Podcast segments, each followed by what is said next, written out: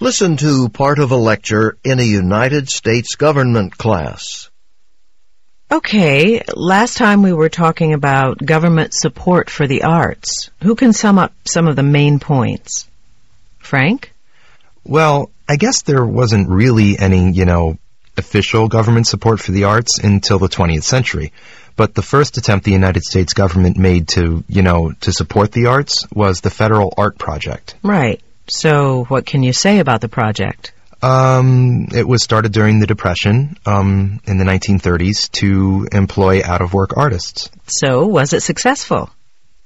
Janet, what do you say?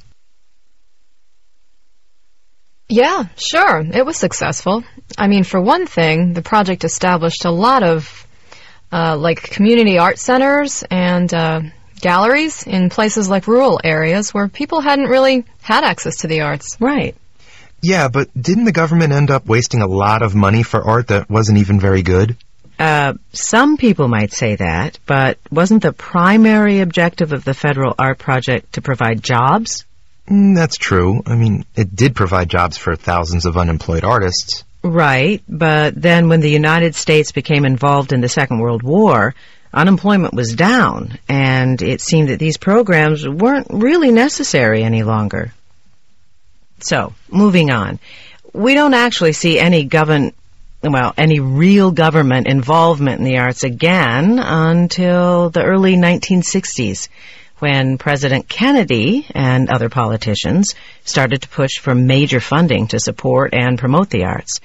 It was felt by a number of politicians that well, that the government had a responsibility to uh, support the arts is sort of, oh, what can we say, the the soul or spirit of the country. The idea was that there'd be a federal subsidy, um, uh, financial assistance to artists and artistic or cultural institutions. And for just those reasons, in 1965, the National Endowment for the Arts was created. So it was through the NEA, the National Endowment for the Arts, um, that the arts would develop, would be promoted throughout the nation. And then individual states throughout the country started to establish their own state arts councils to help support the arts. There was kind of a cultural explosion. And by the mid 1970s, by 1974, I think, all 50 states had their own arts agencies, their own state arts councils that worked with the federal government, with corporations, artists, performers, you name it. Did you just say corporations? How are they involved? Well, you see, corporations aren't always altruistic. They might not support the arts unless well, unless the government made it attractive for them to do so by offering corporations tax incentives to support the arts. That is, by letting corporations pay less in taxes if they were patrons of the arts.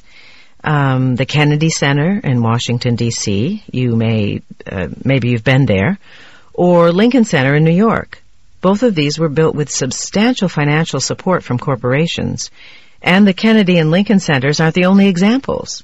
Many of your cultural establishments in the United States will have a plaque somewhere acknowledging the support, the money they've received from whatever corporation. Oh, yes, Janet? But aren't there a lot of people who don't think it's the government's role to support the arts? Well, as a matter of fact, a lot of politicians who did not believe in government support for the arts, they wanted to do away with the agency entirely for that very reason, to get rid of governmental support. But they only succeeded in taking away about half the annual budget. And as far as the public goes, well, there are about as many individuals who disagree with government support as there are those who agree.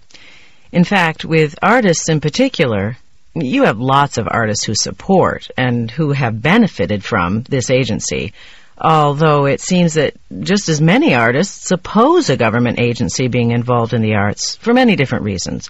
Uh, reasons like they don't want the government to control what they create.